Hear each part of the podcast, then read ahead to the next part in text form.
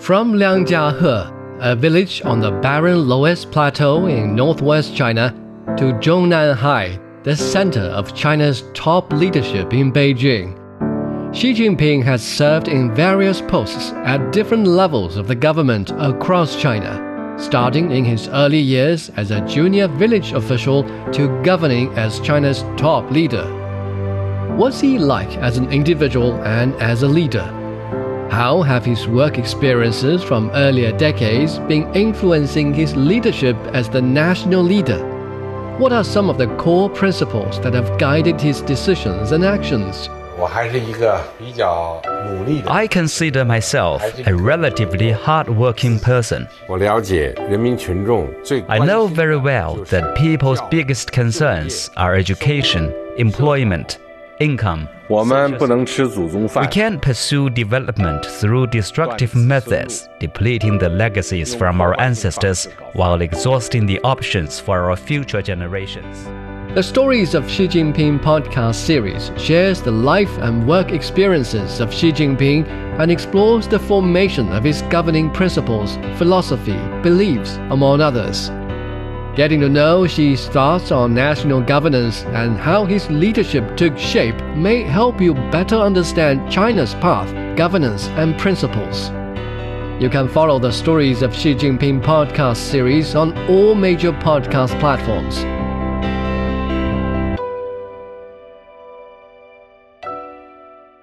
Examining the events that impact and shape China and the rest of the world. This is the Beijing Hour, 1 hour of news and information brought to you every weekday. Now here's your host. Shane Bigham with you on this Tuesday, September the 5th, 2023. You're listening to the Beijing Hour, coming to you live from the Chinese capital. On today's program, the Chinese premier will be paying an official visit to Indonesia this week as he attends the ASEAN summit. The Turkish president's been meeting with his Russian counterpart in an effort to revive the Black Sea Grain Initiative. In Fujian province in eastern China has recorded at least one death after Typhoon Haikui made landfall. In business, China's growing trade with Malaysia. In sports, a Chinese tennis star upsets the fifth seed at the U.S. Open. In culture and entertainment, a viral video on Chinese artifacts at the British Museum. Now checking the day's top stories. Indonesia is hosting this year's ASEAN Summit this week. The event will focus on ASEAN's unity and inclusiveness. Chinese Premier Li Qiang is attending and paying an official visit to Indonesia. Roberlyn Purba reports from Jakarta. Panama, Kuwait, and Serbia have also joined the TAC on Monday to tackle issues such as issues on climate change, on food security, and energy security as well. We have the ASEAN Indo-Pacific Forum, which one of the topics will be discussed is the health tourism special economic zone in Sanur, Bali. Of course, the Myanmar crisis is also a big issue. The president of Indonesia, Mr. Joko Widodo, has said in his opening for the ASEAN summit, he says that ASEAN is working together for peace, and he does not want ASEAN to be used as a proxy to create prosperity in the region.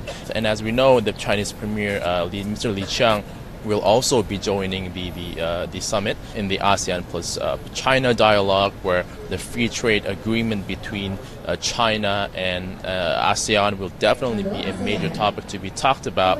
And not just that, Mr. Li Qiang will also attend the ASEAN plus 3 summit, the East Asia summit, where sensitive topics such as the South China Sea, also the Korean Peninsula, of course, the Fukushima nuclear water, treated water, and the BRI, as it has helped with infrastructure and it has benefited the people in this region. And that was Roberlyn Purba reporting on the agenda of the ASEAN Summit in Indonesia. Diplomats and experts have expressed optimism about the prospects of digital cooperation between China and ASEAN. They believe by leveraging their complementary advantages, the two sides can maximize the benefits from their collaboration. And Zhou Feng has details. China has been ASEAN's largest trading partner for 10 consecutive years. The two sides not only maintain close cooperation in traditional areas such as trade and investment, but also continuously strengthen cooperation in the emerging digital economy. Thai ambassador to China, Art Yud Sarasmut, says 5G technology from China is very helpful for various industries in his country. Thailand was the first country in Southeast Asia to utilize 5G technology from China to upgrade the telecommunications network in Thailand. And this 5G network can be used in various industries in Thailand, in the handling of logistics, in production, manufacturing. Data shows that China's digital economy has surpassed 50 trillion yuan, or around $7 trillion US, accounting for over 41% of the country's GDP and ranking second globally for several consecutive years. By 2022, there were over 16 million digital economy-related enterprises in China, with more than 330,000 invention patents granted in the core industries of the digital economy. Quite a few Chinese digital applications are leading the global trend. Senior research fellow Zhou Mi with the Chinese Academy of International Trade and Economic Cooperation says one of China's advantages is its substantial progress in digital infrastructure and digital integration. Chinese government are really active in improving the infrastructure. So you can find that internet connections have been, improved a lot in the past few years, and we still have provided our 5G networks around China to improve our wireless applications. We are trying to improve the improvement and also, the transformation of the traditional sectors into our more modern ones. In 2020, China and ASEAN jointly released an initiative to build a digital economy partnership. Dr. Digby Ren is a senior advisor with the International Relations Institute of Cambodia. He says Cambodia's digital cooperation with China has brought greater efficiency and convenience to people's lives and work. He highlights the role of a digital Silk Road, holding broad prospects for future cooperation. People think Golden Road is just ports and train lines and things. It's much more than that. Of course, it's digital. Fiber optics, cloud computing, satellite technologies, all these sorts of things. And so in ASEAN, all the governments are looking to China to be the model. Those governments are trying to emulate the Chinese model and, very fortunately, working with their largest trade partner, China, to integrate these systems into their own systems inside ASEAN. In 2020, President Xi Jinping proposed to deepen China-ASEAN digital economy cooperation and build a digital Silk Road. In recent years, digital cooperation has focused on network security and cyberspace governance. Senior advisor Dr. Digby Ren added that ASEAN's fast-growing digital economy and large population mean numerous opportunities and prospects for China. For the Beijing Hour, this is Zhou Feng. Education technology is a highlight at CIFTIS, the China International Fair for Trade and Services. And exhibitors are showcasing what they believe will transform future education and empower the next generation. Do Hongyu has more. During an augmented reality coding course, children immerse themselves in a vibrant three-dimensional cartoon world, embarking on exciting missions to assist animated characters. To succeed, the kids had to arrange motion cards in the correct sequence. Tailored for young people, this course on display at CIFTIS focuses on nurturing a strong foundation for coding. Cai Yun with Beijing Yuanli Science and Technology Corporation says the course aims to enhance the mindset of the children. As we adults see it, the missions are quite easy, but kids see each mission as a series of separate actions. This means they need to plan and execute each step carefully. Through this process, they develop skills in problem analysis, planning, and problem solving. We call it the computational mindset. As educational technologies evolve, companies are not just using them to improve the learning process, but also trying to optimize teaching efficiency. AI company iFlytek has developed a cognitive model they call the Chinese version of ChatGPT. Based on the model, they have created a system that helps teachers in lesson planning. By telling the system what the upcoming lesson is, teachers can instantly receive a teaching outline or slides. Liu Chang from the company says with such assistance, teachers can devote more energy toward content creation rather than being burdened by repetitive tasks.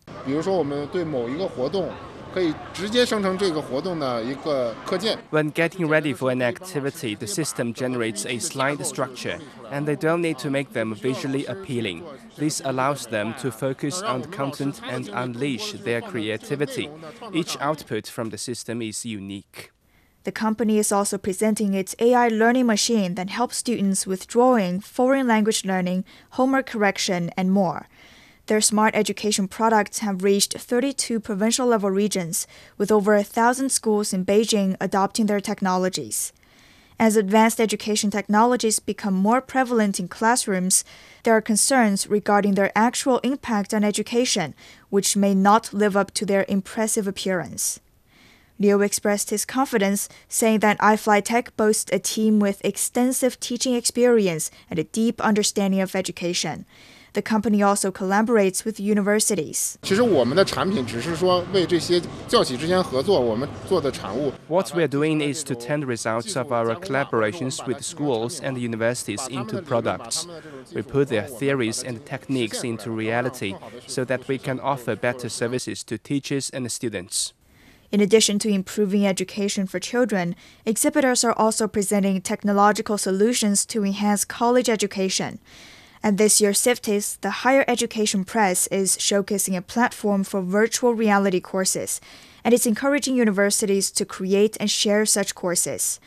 Cui Yingnan from the Digital Operations Department says VR courses enable students to experience scenarios that are not feasible in real classrooms or laboratories. For instance, conducting experiments on Mars or the Moon in real life is impossible for undergraduates. However, in our VR system, we can simulate these environments, allowing students to do experiments in unique scenarios, such as those with reduced gravity. So far, more than 600 universities have uploaded about 3,500 courses on this platform, attracting over 5 million users. Exhibitors are aware of the importance of equal access to education technologies, which often require expensive hardware. However, they note that the cost of essential equipment like VR glasses is decreasing, and they're partnering with rural schools to introduce simplified versions of their products. Therefore, they believe that the threshold of using education technologies is getting lower. For the Beijing Hour, this is Huang Yue.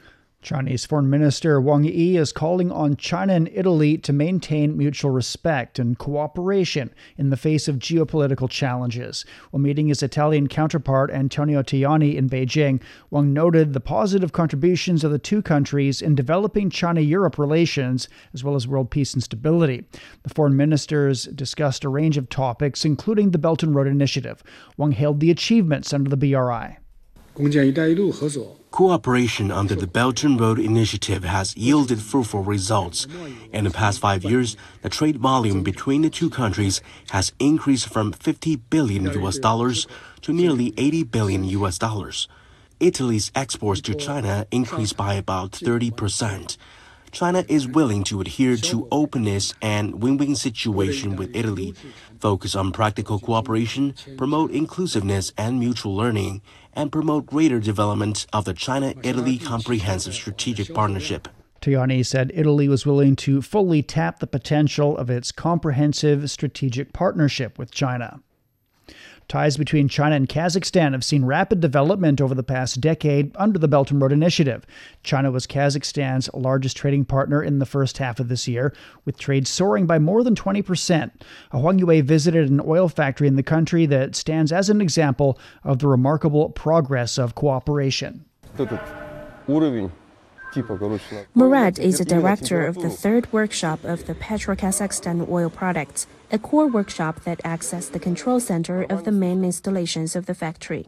Growing up in the village near the factory, Murat says he has dreamed of working here since he was young, especially when he herded his cattle and looked up at the giant chimneys. Originally built in the 1970s, the factory failed to produce high-quality oil due to backward manufacturing techniques and old equipment. In 2014, the Revamp and Modernization Project officially began with the support of China National Petroleum Corporation, which holds a 50% stake in Petro-Kazakhstan oil products. In 2018, the upgrade project was completed, and the company has continuously produced qualified products since then. Now, over 40% of oil products in Kazakhstan are from this refinery. Before the upgrade project, the refinery's oil processing capacity was about 5.5 million tons per year, and now it's 6 million tons. Last year, we possessed 6.2 million tons of oil, which is a record for the whole Kazakhstan ever, a huge contribution in providing petroleum products to Kazakhstan, ensuring the energy security. While walking through the factory, the refinery appears quite different from my initial expectations.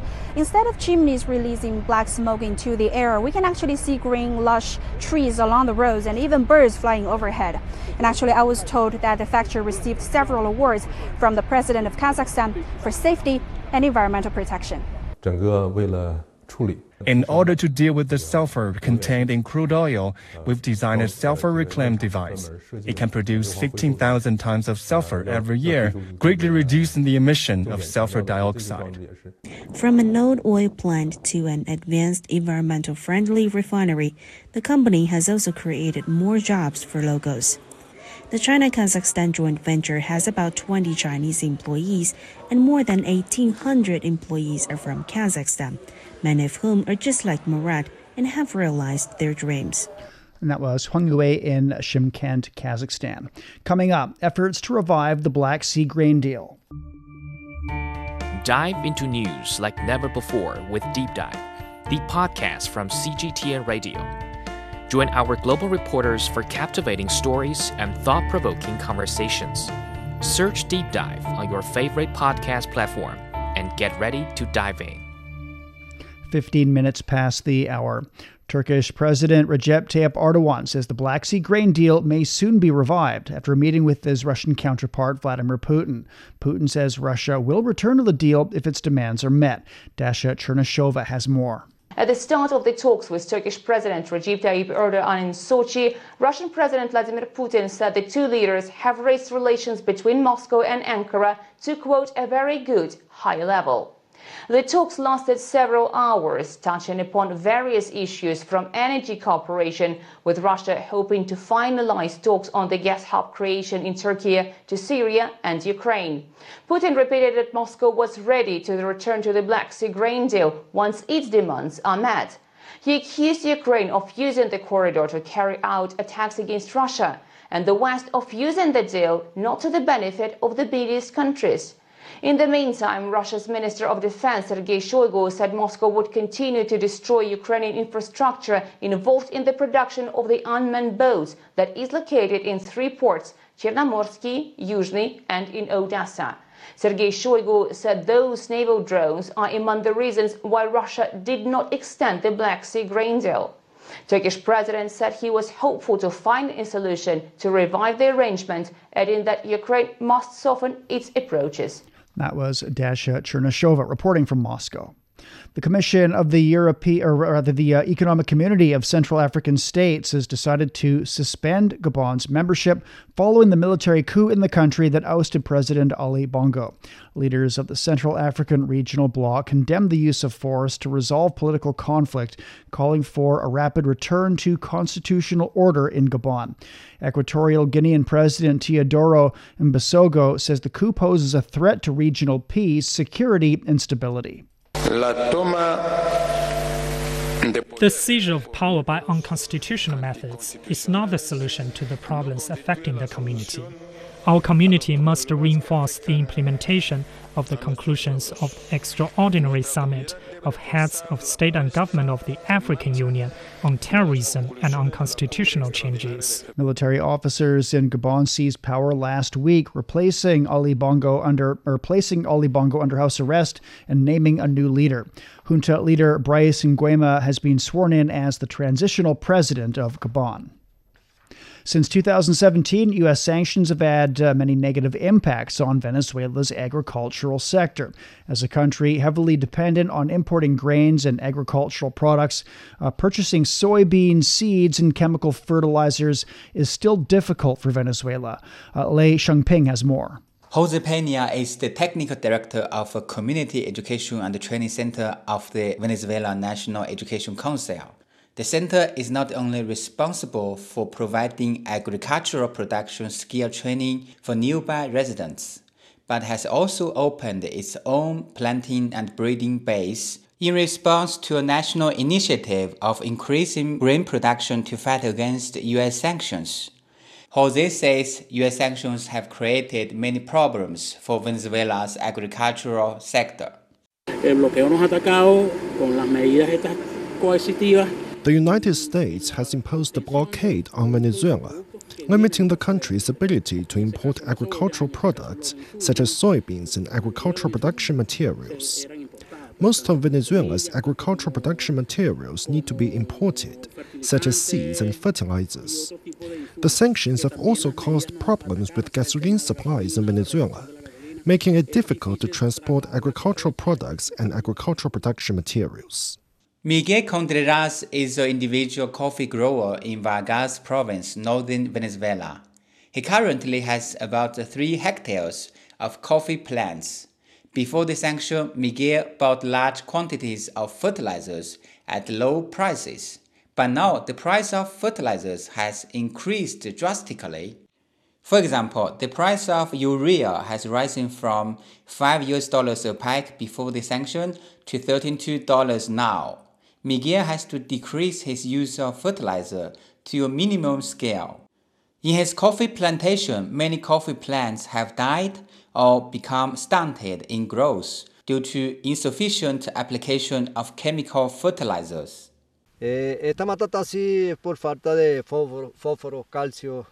This coffee plant is very short due to lack of phosphorus and calcium fertilizers. Under normal fertilization conditions, this 18-month-old coffee can grow taller and bear fruit this year. Now I don't have money to buy fertilizers this year because my family doesn't use enough fertilizers. The yields have been low for at least 2 years. According to a report released by the Venezuelan government in June, the country currently faces more than 900 sanctions from European countries and the US. The report says in recent years, the US has frequently used the sanctions to undermine the free food distribution plan proposed by the Venezuelan government and sanctioned many Venezuelan agricultural companies. Venezuelan economist Luis Vincent Leon says the sanctions are affecting many ordinary people in the country. Normally criticize the sanctions coming from the United States. I think it was a huge mistake. You affect the supply and you affect the people in the base of the pyramid. The normal Venezuela was affected by sanctions. Venezuela agricultural imports grew by 20% to $3 billion last year, driven by economic growth and recovering consumer demand. And the country has gone from importing 80% of its food to producing 93% of what it consumes. But UN figures show there are still millions of Venezuelans who are severely food insecure, an issue the Venezuelan government has to address, no matter how difficult it is. For the Beijing Hour, this is Lei Shengping in Caracas, Venezuela. Well, suppliers for the Hangzhou Asian Games have been offering wide-ranging support. One of them is a fitness and sports company that hopes to spread the idea of public fitness. Liu Chang has more. Yume is a sports brand specializing in home fitness equipment. As one of the official suppliers for the Hangzhou Asian Games, the company has been offering support on many fronts. Senior brand manager Zhang Shu introduces the progress they have made. We are providing licensed fitness products such as skipping ropes, yoga mats, ping pong pads, and soccer balls, all tailored to what the committee needs. Some are for the games, while others will be handed out as souvenirs. We've also set up a fitness center right inside the Asian Games village for the athletes to train and work out. Fitness has been gaining the spotlight over the years and has seen more rapid development since the end of the Beijing Winter Olympic Games. The booming industry offers great potential for growth and success, driven by innovative health and wellness apps, virtual workout programs, online personal training platforms, wearable fitness trackers, and advanced fitness equipment. Zhang says their company is working on innovative ideas to enhance user engagement.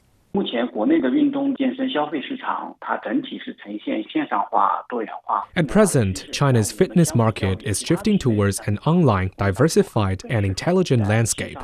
Compared with other suppliers, we have the unique opportunity to promote the value of the Asian Games. We will create topics and hashtags that are associated with the events to engage users and spark their interest in the events at the Asian Games and get their hands on more fitness tips and techniques.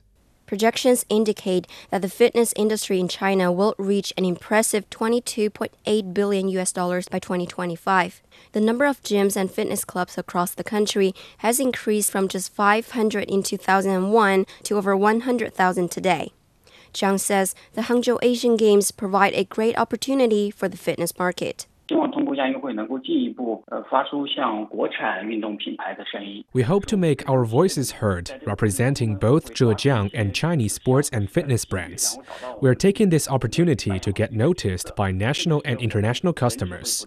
Now, we are working on creating our own apps with fitness tutorials and other functions to try to meet the wide-ranging demands of our customers. As the fitness industry continues to flourish, people are now more aware of the benefits of regular exercise and are willing to invest time and money in achieving their fitness goals. The government has also been promoting physical fitness through various initiatives. The Healthy China Initiative, released by the State Council in 2019, includes an action plan aimed at promoting physical fitness through 2030. Meanwhile, some industry insiders believe that China's fitness market is facing a reshuffle. Companies that focus on internal management and prioritize the protection of consumer rights and interests will stand out. For the Beijing Hour, this is Liu Jiaheng. Coming up, Typhoon Haique's killed one and triggered flooding in eastern China.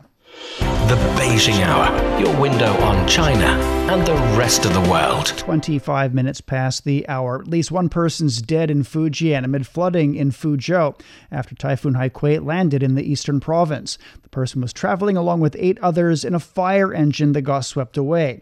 Chinese authorities are offering 200 million yuan in disaster relief funds for 5 provincial-level regions to guard against flooding.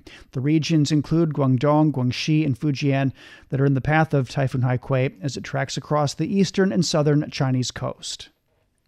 At least 3 people have died in Spain after record rainfall caused heavy flooding in the central part of the country. Floodwater shut roads, public transportation, and high-speed train connections. Ken Brown reports from near Madrid. We're here in the town of El Alamo, about 40 minutes from Madrid. In this town, we've been listening to some incredible stories, people diving into water at 3 a.m. in the dark, trying to pull their neighbors out of cars, out of houses. Elsewhere, we've seen dramatic images of bridges and buildings collapsing, the metro in the center of Madrid filling up with water. Downpours caused transport chaos. Now, here in Alamo, this is how the people lived it. Fue catastrófico, o sea...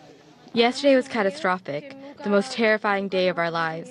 You could hear the people screaming, asking for help, but we couldn't do anything. We felt helpless hearing the screams.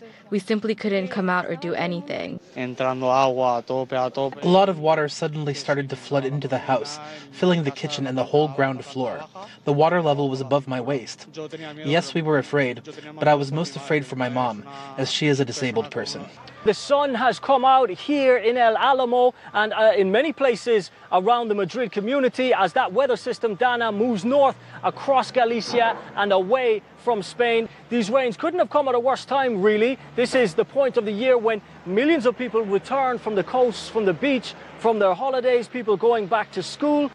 We heard politicians talking about the need to call emergency situations in some areas and the potential of asking for help from European funds. The time is now for people to take stock, to salvage what they can, and in certain cases, to mourn loved ones. That was Ken Brown reporting. Well, Tunisia has launched a shuttle service with a solar-powered boat for the first time on the northern lake of Tunis to promote ecotourism. The electro-solar boat's capable of accommodating 32 people. It's now offering 6 tours per day on the lake. Insiders say the project promotes sustainable mobility. The lake's a natural lagoon located between the city of Tunis and the Gulf of Tunis. We're at 28 past the hour. Beijing's at 23 degrees overnight. Tomorrow, sunny and 32. Typhoon Haikui is bringing heavy downpours and rainstorms in Fujian province. Fuzhou will see heavy rainfall on Wednesday. The high is 29 degrees.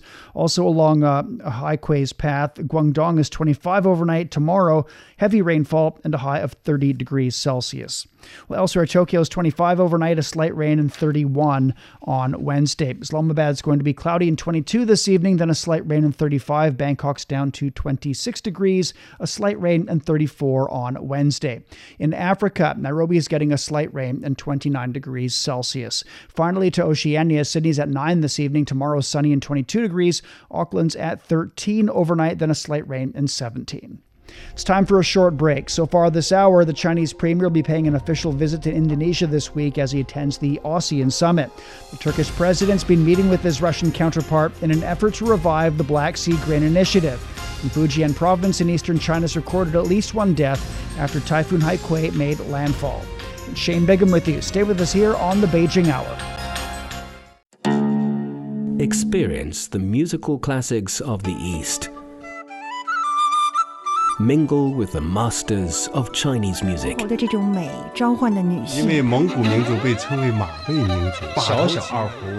talks. Witness the sound of antiquity and modernity. We all enter this world with the universal greeting. We then learn to speak. Bonjour, comment allez-vous? Hoy estoy muy contenta. Though our languages, cultures, and traditions may differ, we still share one thing in common. We have hope for humanity and the world. An additional German railway company Deutsche Bahn, of the 26th United Nations Climate. Hear the difference with CGTN Radio. Join our global network to connect with the world. CGTN Radio. Hear the difference. I love you. 我爱你. This might be the easiest way to say I love you, since there are so many other romantic expressions. No matter if you're a rookie, 你好, 我的中文一点点, or a sophisticated learner, 我来北京5年了, 我是本地人, there is definitely something that will interest you. Check out Takeaway Chinese, a word that starts with 你好. Examining the events that impact and shape China and the rest of the world. This is the Beijing Hour, 1 hour of news and information brought to you every weekday. Now here's your host. Shane Bigham with you on this Tuesday. Still to come, in business, China's growing trade with Malaysia. In sports, a Chinese tennis star upsets the 5th seed at the U.S. Open. In culture and entertainment, a viral video on Chinese artifacts at the British Museum.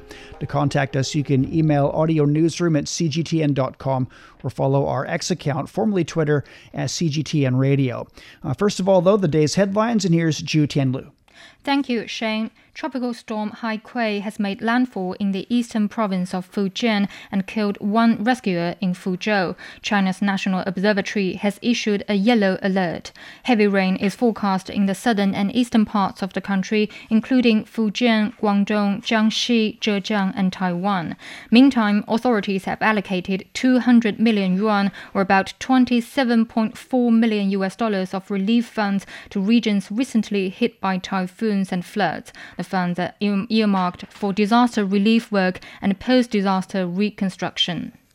A poll by China Global Television Network shows that 90% of respondents agree that openness and innovation are reason why China International Fair for Trading Services is so popular. 85% of the respondents believe that offering further market access in the services sector will improve service trade on a global scale. Nearly 93% of those who participated in the poll urged all countries to join hands to safeguard the free trade and the multilateral trading system. Russian President Vladimir Putin says his country will return to the Black Sea Grain Deal as soon as all restrictions on the export of the country's agricultural products are lifted. He made the remarks following talks with his Turkish counterpart in Sochi. Putin said Russia is not opposed to the deal, but warned against using corridors for grain shipments to launch military attacks. We've always agreed that these corridors intended for the export of food should not be used for military purposes. well, they're unfortunately used for it by the other side. We can see this. Attempts are also being made to attack the Turkish Stream and the Blue Stream, through which gas is supplied to Turkey from Russia. Putin said Russia will see a good grain harvest this year that may reach 130 million tons and that the country's export potential will remain at 60 million tons. He added that Moscow will continue to export food and fertilizer to help stabilize global food prices. Erdogan noted that Turkey has been working on a new package of proposals together with the United Nations, saying the proposals will help resume the deal as soon as possible. The junta-appointed Prime Minister of Niger says he expects French troops to soon begin withdrawing from the country. Ali Zain made the remarks as a large protest demanding the withdrawal of French troops in Niamey continued. The government has already denounced the agreements that allow them to be on our territory. They are in an illegal position, and I think that the exchanges that are underway should very quickly enable these forces to withdraw from our country.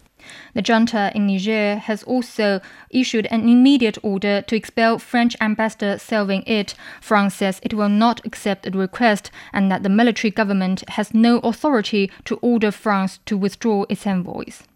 South Sudanese Cabinet Affairs Minister Martin Lamaro says the president has a solution to resolve the conflict in Sudan. We feel it's in our interest to find a solution, and in the continent, in the region, even internationally, it's known President Salva Kiir is the only person who has the intimacy and the knowledge about Sudan and can find solution on the Sudan in every angle. The remarks came amid talks between South Sudanese President Salva Kiir and top Sudanese military general Abdel Fattah al-Burhan in Juba.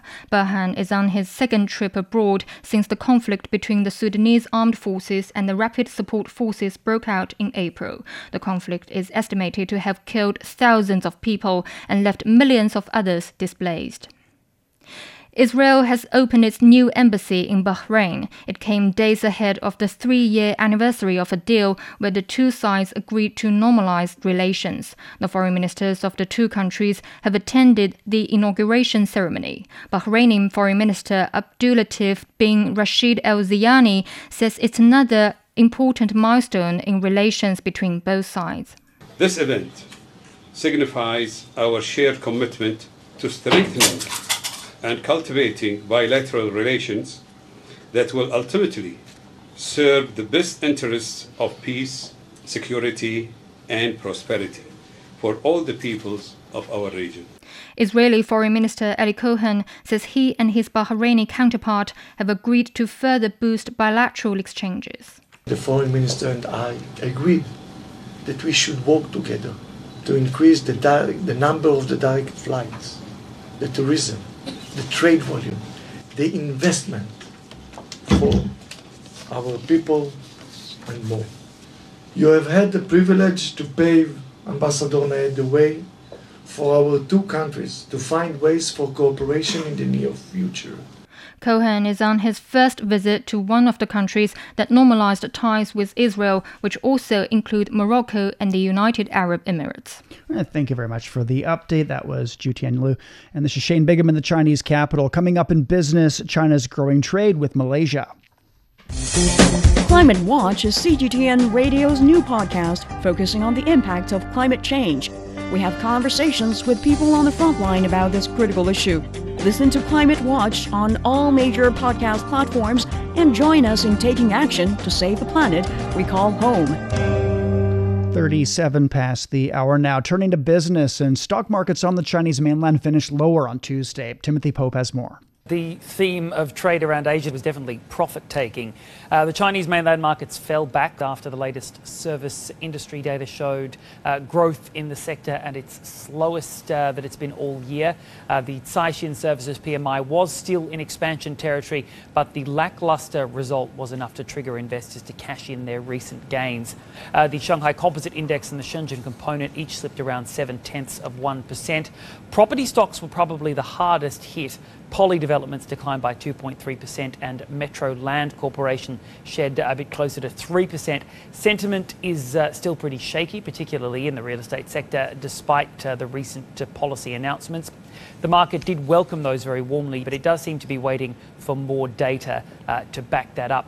And continued selling by foreign investors was also a bit of a drain on the mainland indexes. They had net sold more than 4 billion yuan in stock via the Stock Connect links. That was market analyst Timothy Pope in Shanghai. In Hong Kong, the Hang Seng Index dipped around 2.1%. In Japan, the Nikkei saw a little uptick. China's services activity expanded at the slowest pace in 8 months in August. The Caixin S&P Global Services Purchasing Managers Index dipped to 51.8 in August from 54.1 in July. That was the lowest reading since December. Analysts say declining export orders and rising costs of raw materials, labor, and fuel are some of the main reasons for the slower expansion. But the sector is still showing resilience as existing orders and company plans to expand capacity are supporting an increase in employment. Employment in the services sector has been in expansion territory for 7 consecutive years now. Stats show that trade value between China and Malaysia reached $108 billion in 2022, accounting for around 17.4% of Malaysia's total global trade value. For more on China-Malaysia trade, Lee Yun-Chi spoke to Robert Lau, general manager of Kuching Authority in Malaysia. He's representing the Sarawak government at this year's China International Fair for Trade and Services. Can you start by sharing your general impression of this year's CIFTIS? This is the first time I come to China for the first time to participate. My impression is only summarized in one word: big. So I'm very impressed with the participation by a wide variety of countries and companies in this exhibition. Right. And speaking of the exhibitions, would you take us through some of the highlights that you are presenting this year at CIFTIS? And also, have you received any feedback from the visitors? We are actually presenting both products and services. So regarding products, our highlights is we presented bird's nest, and then with paper, handicrafts, wood products, aluminum products, indigenous rice wine. And of course, we also presented investment opportunities in the manufacturing sector in Sarawak. For example, we have land, we have cheap energy. We are also embarking on the renewable energy like hydrogen and biodiesel fuel, biofuel. For the services, we presented our port services and also our infrastructure services in Sarawak. We have received a lot of feedback. I think the first thing is Sarawak as a name is very new to them. I think by participating in this exhibition, we are able to promote the name of Sarawak to the people in Beijing and, of course, any other people from other parts of China. That sounds fantastic. And as the general manager of Kuching Port, which is an important transportation hub, in what ways do you think trading services between Malaysia and China have developed in the recent years? I can say that because I'm coming from the shipping industry, seaport industry, we can see that the shipping services between China and Sarawak has improved quite a lot because now we have a direct shipping line from China called SITC, providing shipping services between China and Sarawak. There's also another company, shipping company from China. They are in collaboration with our local shipping company called Xingyang that's promoting services between China and Sarawak. Regarding manufacturing services, obviously we are the beneficiary of LONGi, solar panel manufacturer of China.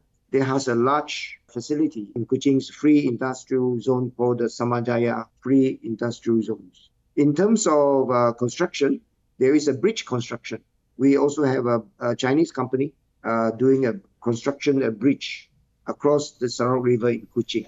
That was Robert Lau, general manager of Kuching Authority on China-Malaysia Trade Services. China's among 15 countries to sign the Beijing Convention on the Judicial Sale of Ships.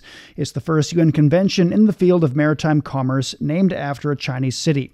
Delegations from 34 countries and regions attended the ceremony in the Chinese capital. China, along with Switzerland, Saudi Arabia, and 12 other countries, became the first signatories of that convention. The convention will ensure the protection of financial institutions to carry out ship financing and promote the prosperity of international commercial maritime trade. The second South Africa-China International Expo is underway in Johannesburg. It aims to enhance bilateral trade ties between China and South Africa and also showcase Chinese products that can contribute to South Africa's industrial development. Yolisa and Jamila has more. Over 200 top Chinese manufacturers and suppliers are participating in the expo, showcasing their goods. This year's exhibitors mainly come from Shandong and Henan provinces, which are major provinces in China's machinery and equipment manufacturing industry. According to the organizers, this expo stands as a testament to the bond between South Africa and China and is aimed at transferring discussions from the expo into actionable plans. The expo provides a platform for small, medium-sized and micro enterprises that will increase their roles in these sectors. We have many customers here. This time, we want to take advantages of this exhibition to expand our market in South Africa. As we are still a growing company, we want to find more business opportunities here. African market is very, very big. In this exhibition, I met some potential clients, and they are willing to selling our products in their markets. Many small and medium companies attest that this expo is quite beneficial to their entities. It's actually overwhelming. There's so much to do and so much to see and so many products. I'm happy. I've learned quite a lot. I've seen quite a lot. And I took a lot of brochures and websites and things like that. So it's a matter of going back home, reflecting on what was out there. Renewable energy, mining and agriculture, for me, those are the most important key ones I'm interested in.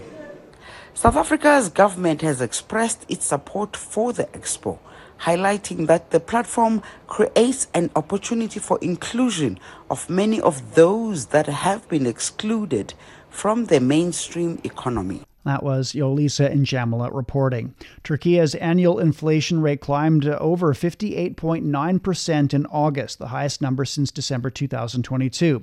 Transportation was a main driver for the increasing rate, which surged about 16.6% over the previous month. It was followed by household goods at more than 9% and food at 8%. To curb inflation, Turkey's central bank has hiked the interest rate 3 times since June of this year, increasing its main key interest rate from 8.5% to 25%. Inflation in the Philippines ended its downtrend in August, accelerating to 5.3% from 4.7% in July. Officials attributed the uptrend to higher food and non-alcoholic beverage prices. Higher prices of rice and vegetables pumped the inflation in food prices. National Economic and Development Authority Secretary Arsenio Balasacan says their objective remains to achieve an inflation rate between 2 and 4% by the year's end. The Manila-based Asian Development Bank expects inflation in the Philippines to average 6.2% in 2023 before easing to 4% next year. You're listening to the Beijing Hour. Coming up in sports, a Chinese tennis star upsets the 5th seed at the U.S. Open. Sideline Story brings you all things sports related. The hottest topics, latest events, juiciest stories, all with a very personal take. Subscribe to Sideline Story Podcast for heated sports discussions covering events that are happening in China and around the world. 47 past the hour. Turning to sports now, and here's Brandon Yates. Thank you, Shane. We begin with tennis, and China's Zhong Chinwen has defied the odds by toppling 5th seed Ons Jabeur in their round of 16 match at the US Open. Zhong defeated last year's runner-up 6-2, 6-4. In doing so, she has also become the youngest Chinese player in the Open era to reach a quarter-final at a Grand Slam event. The 20-year-old expressed her delight with the result. Right now, I feel just super happy and excited to play in a big stadium and have really good performance today. You know, Ons, she's fantastic player, really tough to beat, and has a lot of variation in her game. That was like really impressive win for me today. And thank you for all the fans who are supporting me today, and enjoy the match.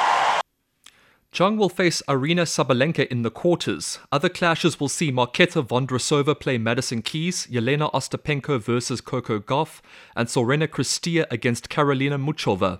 In doubles action, China's cross-straights pair Wang Xinyu and Sei Su Wei are through to the quarters. On the men's side, Carlos Alcaraz defeated Matteo Arnaldi to reach the quarterfinals. He was also happy with his performance. Every match against every opponent, I try to put my own game, try to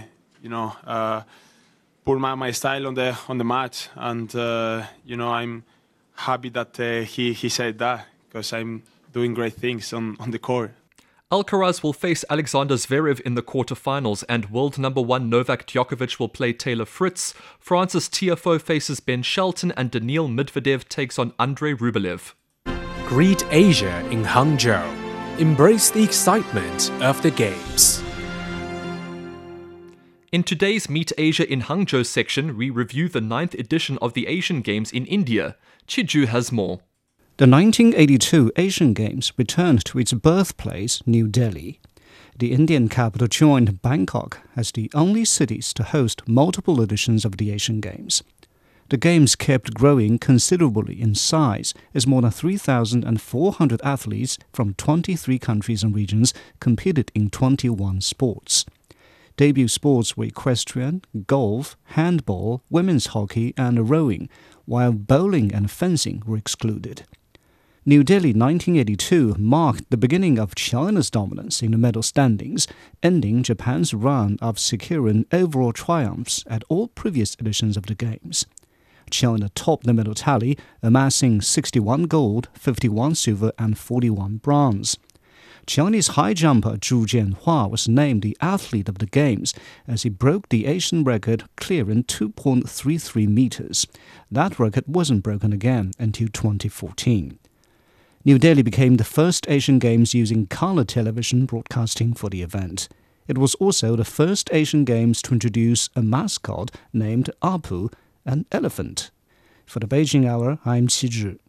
This year and for the first time, breakdancing will be an official medal event at the Asian Games. Wang Mengjia spoke to the dancers and judges to learn more about the sport. When you dance, you need to dance with soul. Words of wisdom from Han Yu, one of China's top street dancers. You need to pay dearly to learn and practice breakdancing, from the muscles in your body to muscular power and hand power. I think it's the type of dance that requires you to put in the most effort in terms of the moves. When compared to other modern dance genres like hip-hop or locking, it's also the type that can touch the heart the most. Breakdancing will feature as a competition event at the 2024 Paris Summer Olympics.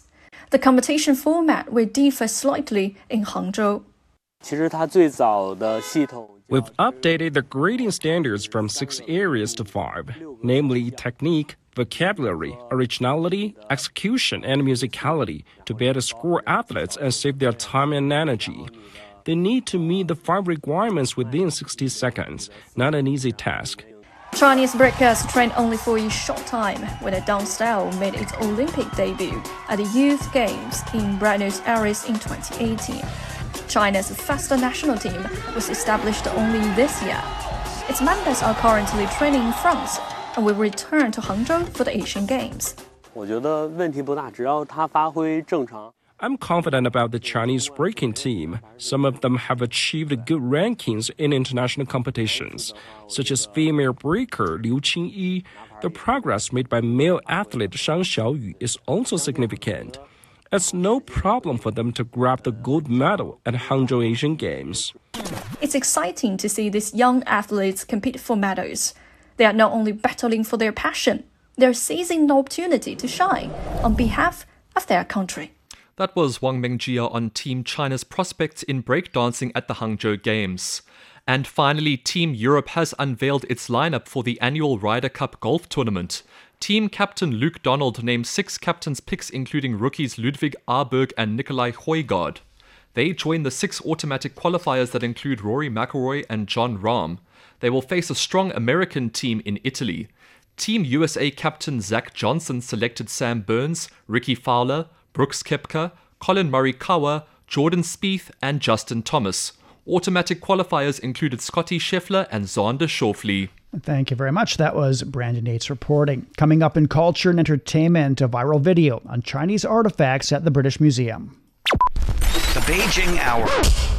Hello, I'm Peter Dinklage from X-Men Days of Future Past. You are listening to The Beijing Hour. Hi, I'm Kathy Freeman, and you're listening to The Beijing Hour. Hi, everyone. I'm Lang Lang. Welcome to The Beijing Hour. The Beijing Hour, your window to China and the world. At 53 past the hour, turning to culture and entertainment, and Yang Guang joins us now. Thank you, Shane. A recent short video series, Escape from the British Museum, has taken the internet by storm in China with its touching narrative and creative storytelling.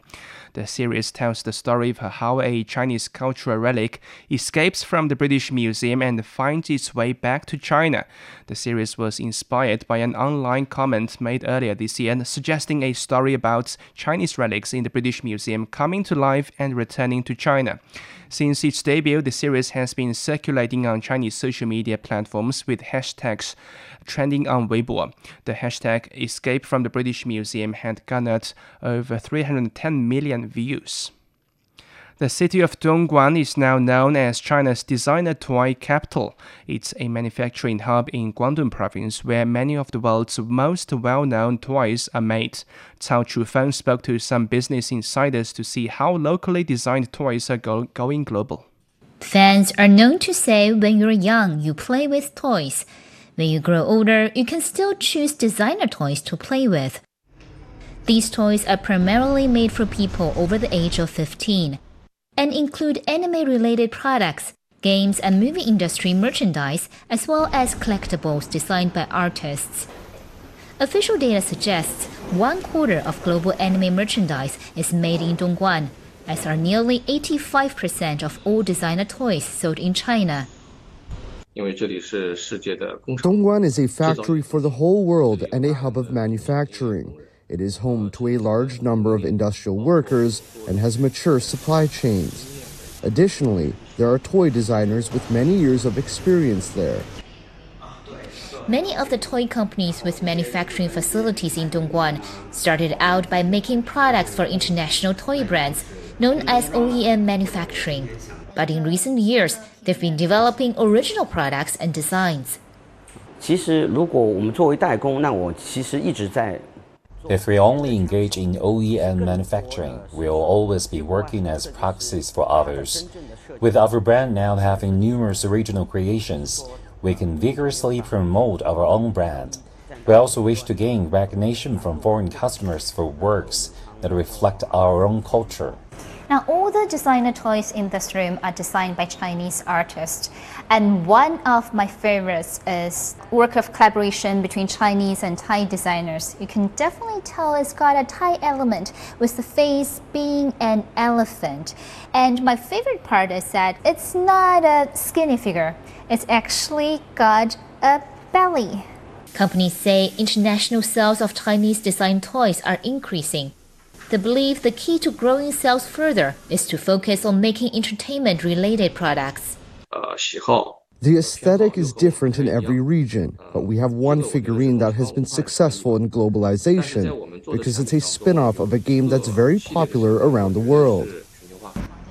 The China Toy and Juvenile Products Association recently granted Dongguan the title of China's designer toy capital. The local government has announced new support for the designer toy industry. That was Cao Chufeng in Dongguan. A new excavation project is underway in Baoji, Shanxi province to look further into the Qinggong No. 1 tomb. It's the largest pre-Qing dynasty tomb discovered in China so far. The new project is mainly focused on investigating a horse carriage pit. Experts believe that burying ancient vehicles was a tradition that was popular from the Shang dynasty to the Han dynasty. The current horse carriage pit to be investigated was first found in 1977. That pit was investigated in 2019 and 2021 with more than 300 precious relics discovered, including gold, bronze, jade, and also bone artifacts. And finally, Inner Mongolia has held an exhibition on the rich history of the country's thousands of cultural centers.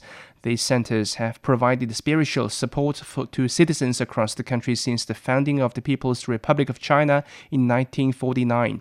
Featuring an extensive collection of historical photos, the exhibition showcases the abundant historical development of public cultural centers and their contributions. Right, thank you very much. That was Yang Guang reporting. We're at 58 past the hour. Beijing's at 23 degrees overnight. Tomorrow's sunny and 32. Chongqing's down to 27, then sunny and 36. Lhasa dips to 9. Tomorrow's cloudy and 23. Hong Kong at 27 overnight. It'll see heavy rainfall and 30 tomorrow. Elsewhere, Tokyo's 25 this evening, a slight rainfall and 31 on Wednesday. Islamabad's cloudy and 22 tonight, then a slight rain and 35. Bangkok's down to 26 degrees, then a slight rain and 34 on Wednesday. In Africa, Nairobi's getting a slight rain and 29 degrees. And finally to Oceania, Sydney's at 9 this evening. Tomorrow, sunny and 22. Auckland's 13 overnight. Then it's a slight rain and 17. Port Vila, some rain and 27 Celsius. That's it for this edition of the Beijing Hour. Making news today, Chinese Premier will be paying an official visit to Indonesia this week as he attends the ASEAN Summit. And Fujian province in eastern China has reported at least one death after Typhoon Haikui made landfall. On behalf of the staff, this is Shane Bigham in the Chinese capital, hoping you'll join us for the next edition of the Beijing Hour and open a window to the world together. Climate Watch is CGTN Radio's new podcast focusing on the impacts of climate change. We have conversations with people on the front line about this critical issue. Listen to Climate Watch on all major podcast platforms and join us in taking action to save the planet we call home.